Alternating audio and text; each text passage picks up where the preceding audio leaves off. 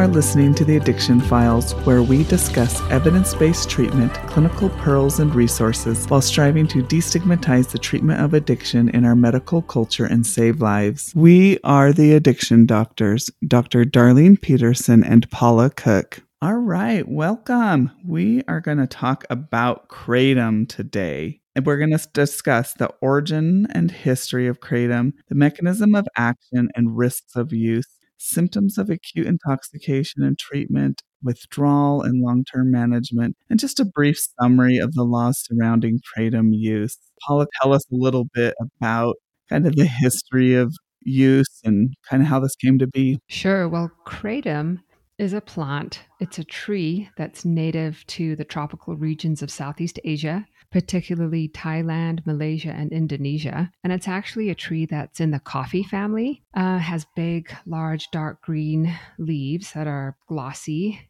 And there are multiple different kinds of kratom leaves and trees. Each one of them has kind of different uh, chemical composition of its of its leaves. Kind of think about the cannabis plant, the marijuana plant, and how you can have different chemical makeup of the same species there. And the kratom plant has been used historically in Thailand and Malaysia to boost energy and to increase productivity in laborers, similar to how cocoa leaves were used in South America. It was chewed mostly in this population um, or brewed as a tea. And sometimes in Thailand, it was combined with codeine and Coca Cola and ice and cough syrup, and it's a popular drink. It sounds pretty much like a cocktail for disaster for us, right, Darlene? Yes. But in this country, it's gained popularity and it's widely accessible because it is not regulated. There's some history surrounding that, which we're going to talk about, but it has activities on the opioid receptor and it has some stimulant effects. And so it can be used as a tea because of the leaves. It can be brewed. That's very commonly how I see it being used here in this country. People buy it in a powdered form or the leaf form, or they buy it in capsulated form. So it comes powdered in, in capsules, and um, they're using it for the effect that it was pretty much being used in Southeast Asia to increase energy, to reduce fatigue. Some people say it's helpful for anxiety, much like you would expect. Opioids are used in our in a vulnerable population. Because it does have opioid effects it reduces pain. Again this is kind of dose dependent we're going to talk about this in a minute. And it has gained some attention as a treatment for opioid and even alcohol withdrawal now this is obviously not an FDA approved treatment for opioid withdrawal. And in fact, because it is an opioid agonist, it can cause opioid dependence and opioid use disorder, right? Uh, much like other opioids, uh, kratom is also antitussive and anti-diarrheal, so it's constipating. People tout it as a libido enhancer, probably because of the stimulant effect, and a mood enhancer. But there are no approved medical uses for kratom, Darlene. Okay. It's often used in Malaysian folk medicine and it's under FDA review for significant safety concerns, actually. Oh, so, absolutely. Right. Yeah. So maybe talk about the pharmacology and we'll understand a little bit more about the psychoactive alkaloids that are responsible for these effects.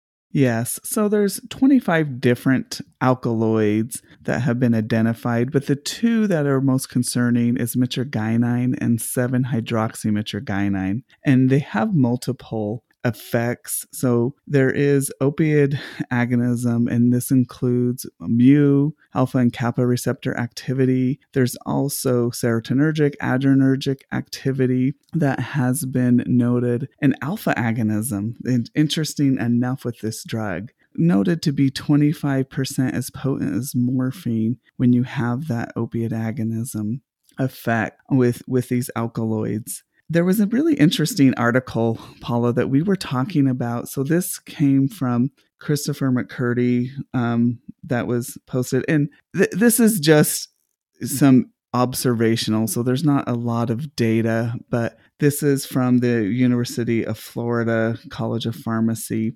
talking about particularly the 7 hydroxy mitragynine what you talked about is how sometimes it's being prepared and distributed and why we're seeing some of these effects with addiction and deaths with this and we'll we'll talk more about that. But it's the potency and those prevalence of that 7 hydroxymitragynine that seems to be when you have these dried leaves you have a higher presence of that particular alkaloid and that mm-hmm. seems to have sometimes more of that toxic effect. And, and so i thought that was really interesting and that seems to be when you had it kind of in traditionally in the past and when it was used in the folk medicine the way it was prepared they were immediately harvesting the leaves and then the way they were preparing their teas traditionally was you had very low levels. They weren't using dried leaves and so you were not getting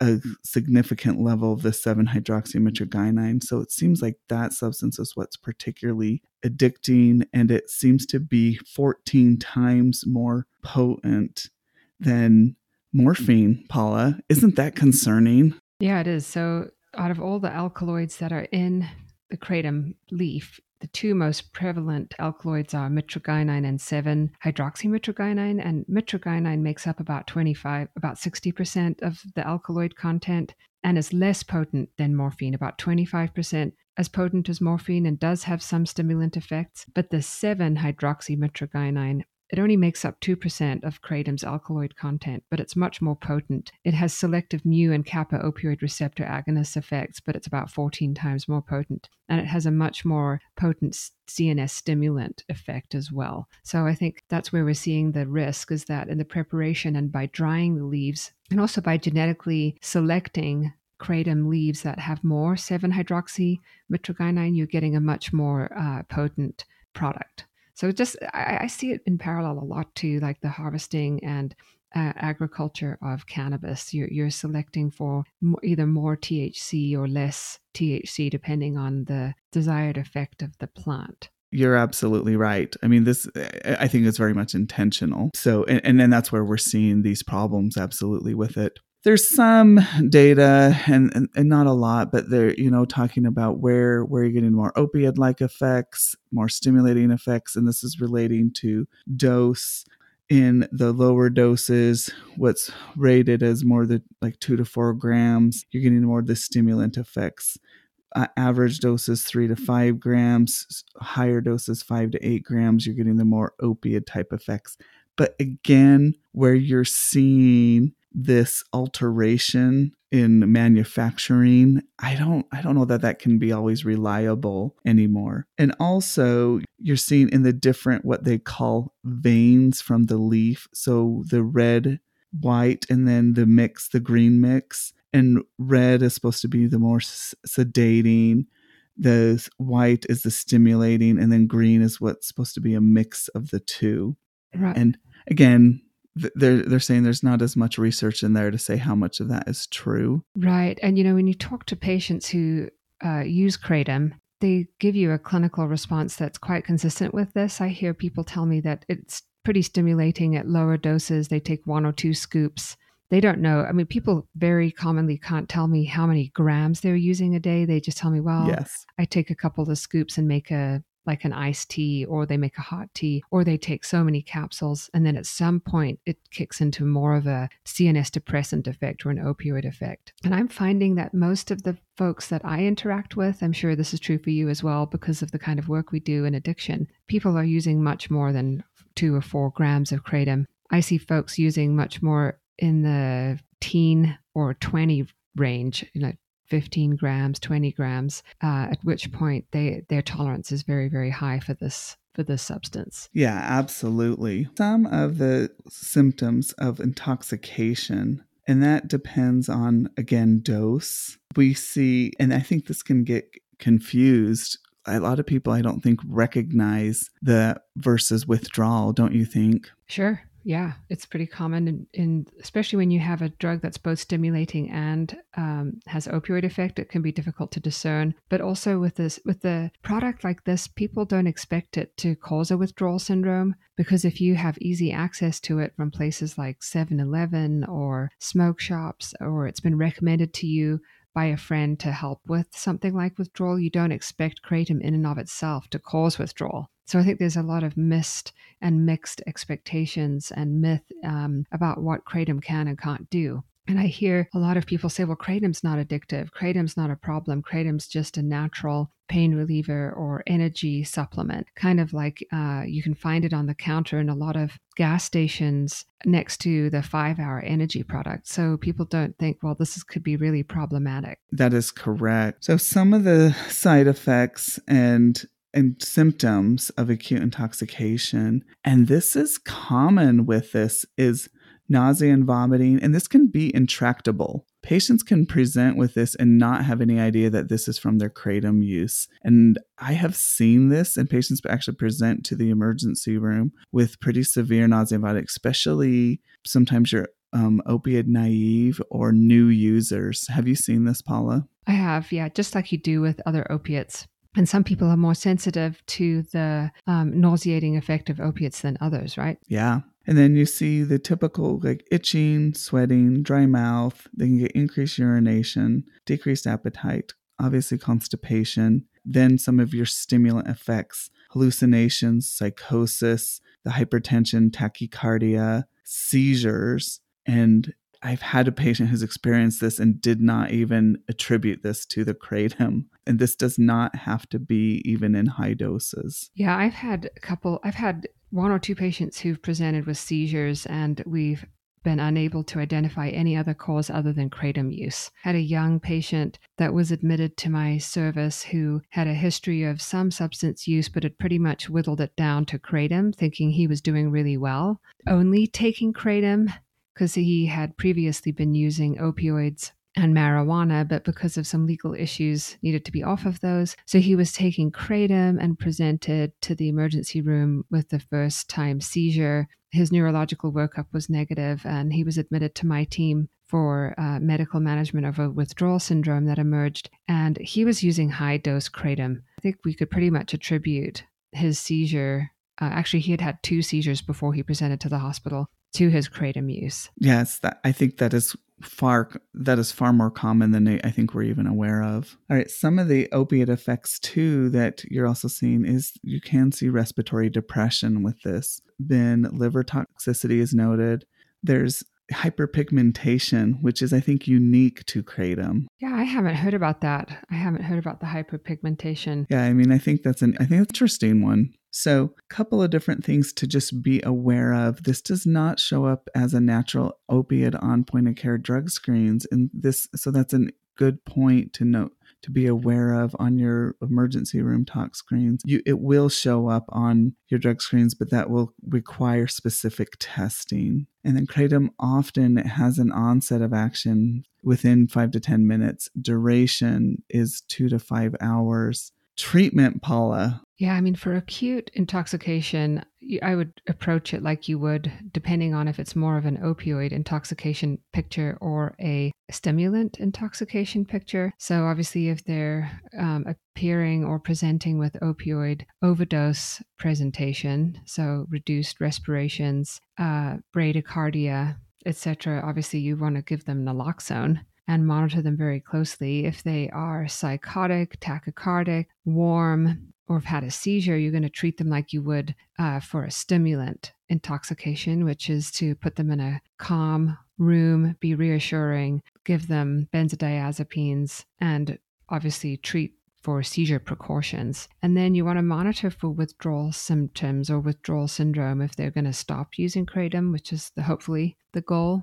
And you want to just think about, well, what receptors has the kratom been acting on and what do we need to account for? Most people have opioid like withdrawal syndrome, so they have muscle aches, bone aches. Uh, they might have terrible anxiety and dysphoria, which is really common with any kind of opioid withdrawal runny nose, sniffly nose, runny eyes, but they might have more of a mixed stimulant opioid withdrawal presentation. So they might have irritability, depression, jerky movements, excessive dreaming, and that kind of thing. The withdrawal management of, a, of stimulant intoxication or stimulant use is mostly supportive while you're treating someone for their opioid withdrawal with medications with fluids and clonidine, Vistaril. You might even consider uh, buprenorphine to help with a more severe withdrawal syndrome. That's what we did for this young patient who had presented with seizures. He had been using very high dose kratom. And then you want to think about what's next after you treat someone's withdrawal syndrome. What are you going to do if they have cravings and desire to continue using kratom in spite of negative consequences. And Darlene, I had a I had a patient who had very long history of severe alcohol use disorder. He was a patient who had recurrent issues with staying off of alcohol. He also had struggled in the past using benzodiazepines and had dabbled with opioids. You know, anytime he could get opioid prescription, he would, you know, just to numb out and pretty much just tied into his substance use disorder thinking. He got introduced to kratom, unfortunately, during a period of sobriety from alcohol when he was doing very well from his alcohol use disorder. And he immediately became tolerant to kratom and had increased use with higher and higher doses and presented with a withdrawal syndrome whenever he tried to stop. And remembering what you said that kratom is short acting, so it has a fast onset of action and a short duration of action, which anytime you're dealing with a substance which acts pharmacodynamically like this on the brain,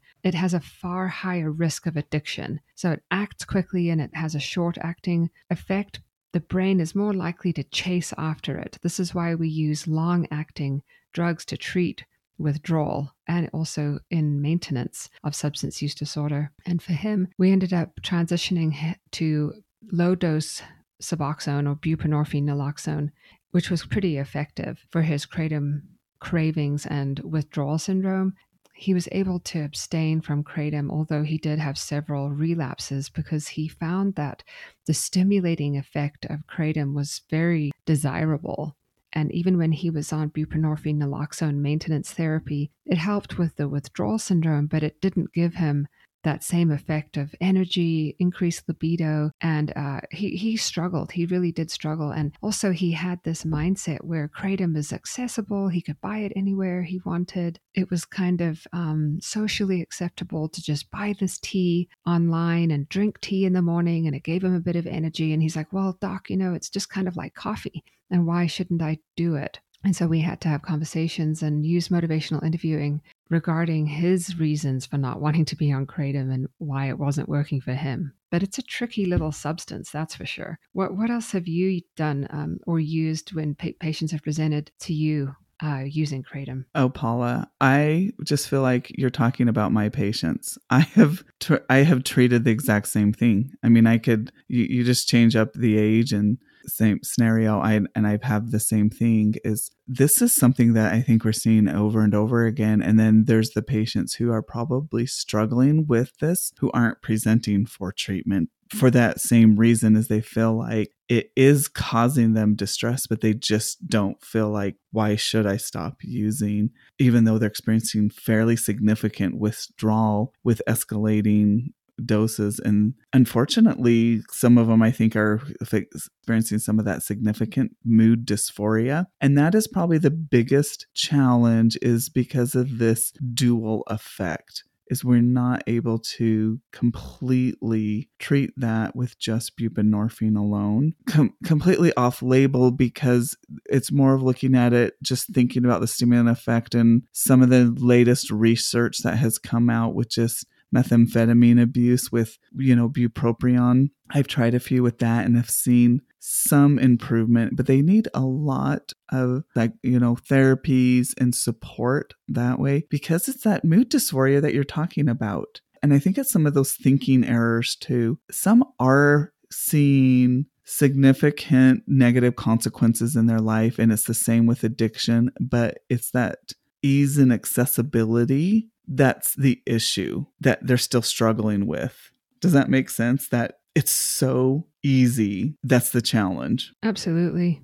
And what we're talking about with Kratom is we see this happening with cannabis too, especially now with cannabis being either recreationally legal in a lot of states or medically legal in a lot of states. Having this discussion with patients that just because a substance is available and legal, it doesn't mean it's good for our brain. And that can be true not only for chemicals, but for, for other addictive things, whether it's being on our phone all the time, eating unhealthy food, engaging in, in activities that are otherwise kind of derailing our ability to just sit in discomfort until it passes.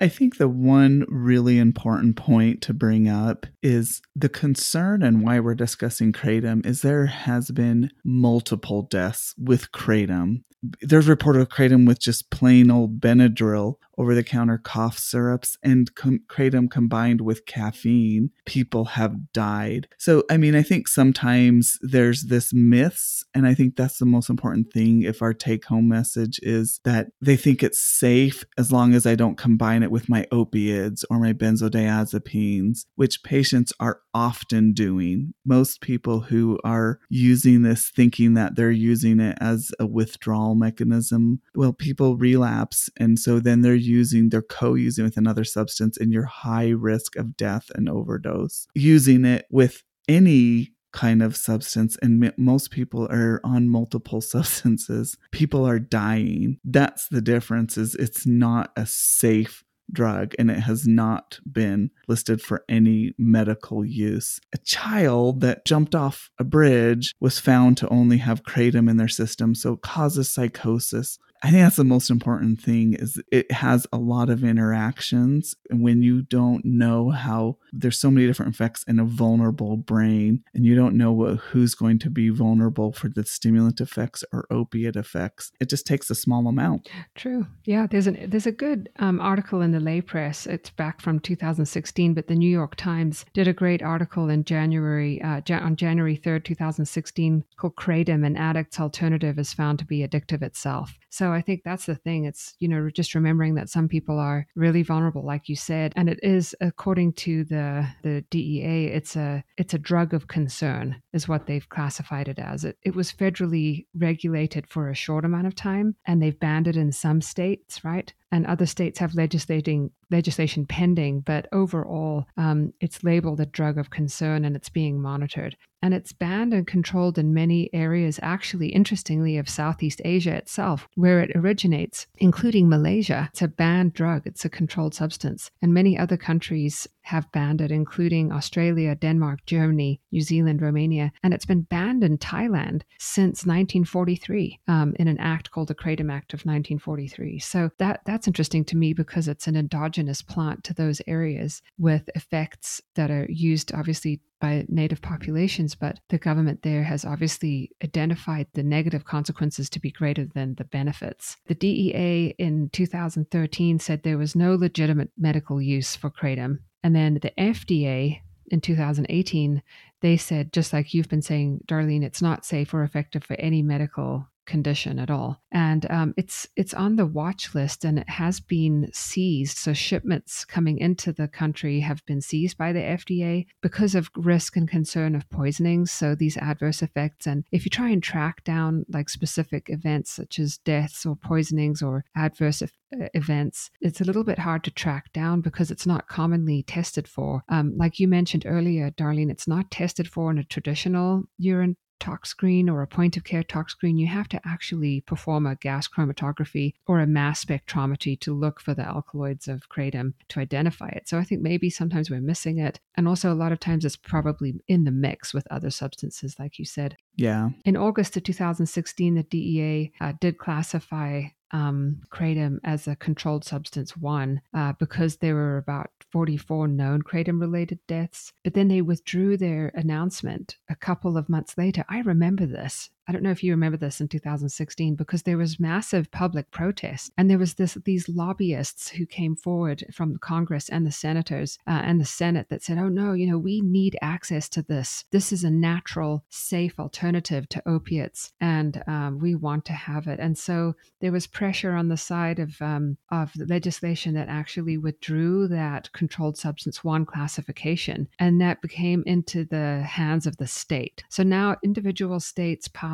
the law for what's legal and what's uh, what's not legal, and that's why we currently in Utah have kratom accessible to us. Right, you can go to 7-Eleven and, and buy it, and I think that you have to look up your individual state. In Utah, which is where we're broadcasting from, there was an FDA recall um, in 2018 because the supply was um, a certain batch was found to be contaminated with salmonella, and there was also a concern for safety bill passed it in passed in 2019 called the Kratom Consumer Protection Act, and that just basically didn't ban it or recall it, but just required that anyone who distributes or sells or offers to sell kratom follow certain labeling requirements. Which you know, in my mind, it's just that doesn't say much, right? It's kind of like bath salts. All, all you have to do is say this is bath salts and it's not for human consumption, but everyone in the market who wants it still knows what it is. Pretty much you can drive down um, certain street in Salt Lake and there's a whole shop that's a kratom shop. You can get it at um, head shops, convenience stores. You certainly can buy it online. I don't know where most of your patients get it, but I would say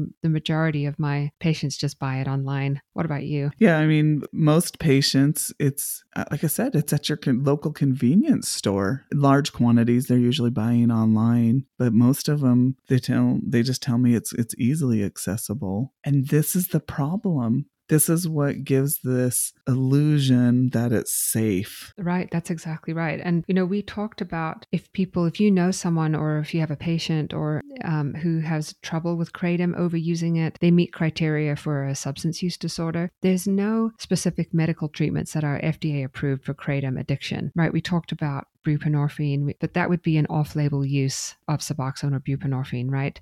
Yes. Really, I would approach it with behavioral therapy and maybe consider, you know, consulting an addiction specialist if you feel uncomfortable with with the presentation of your patient. Good resource would be to look at the drugabuse.gov website, um, which is an NIH website, and they they update and have kratom drug facts. They have a good PDF. They have information that's available in Spanish, and um, you can cite, you can get their article, you can cite it, you can reference it, and you can give it to your patients in terms of giving them some information about the possible adverse effects and why you want to monitor someone's liver enzymes, for example, if they're using this routinely, other possible harmful effects. So that's one resource that I do like. Yes. That's a really great resource. All right. I think that sounds good. Anything else we haven't covered, Paula?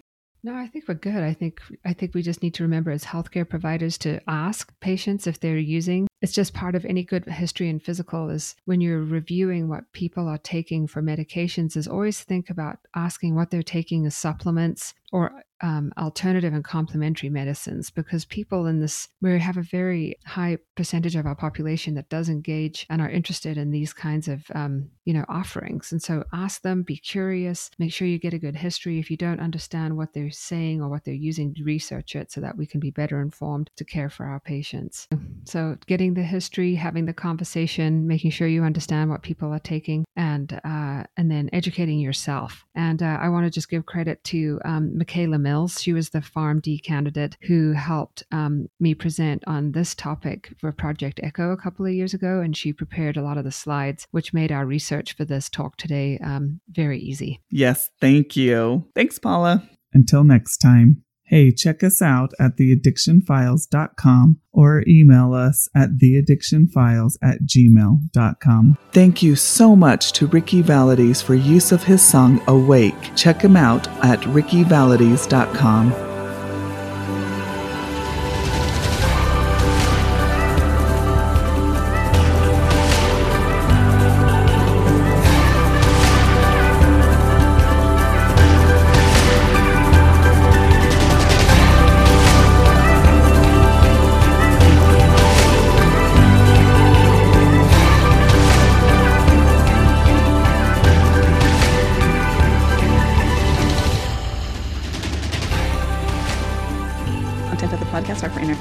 educational purposes only. Hosts and guests are not responsible for any harm caused by information obtained from this source. As each person is unique, you're advised to seek the advice of your own healthcare professional to treat any medical conditions you may be having. Opinions expressed on this show are those of the Addiction Files and not of our respective employers.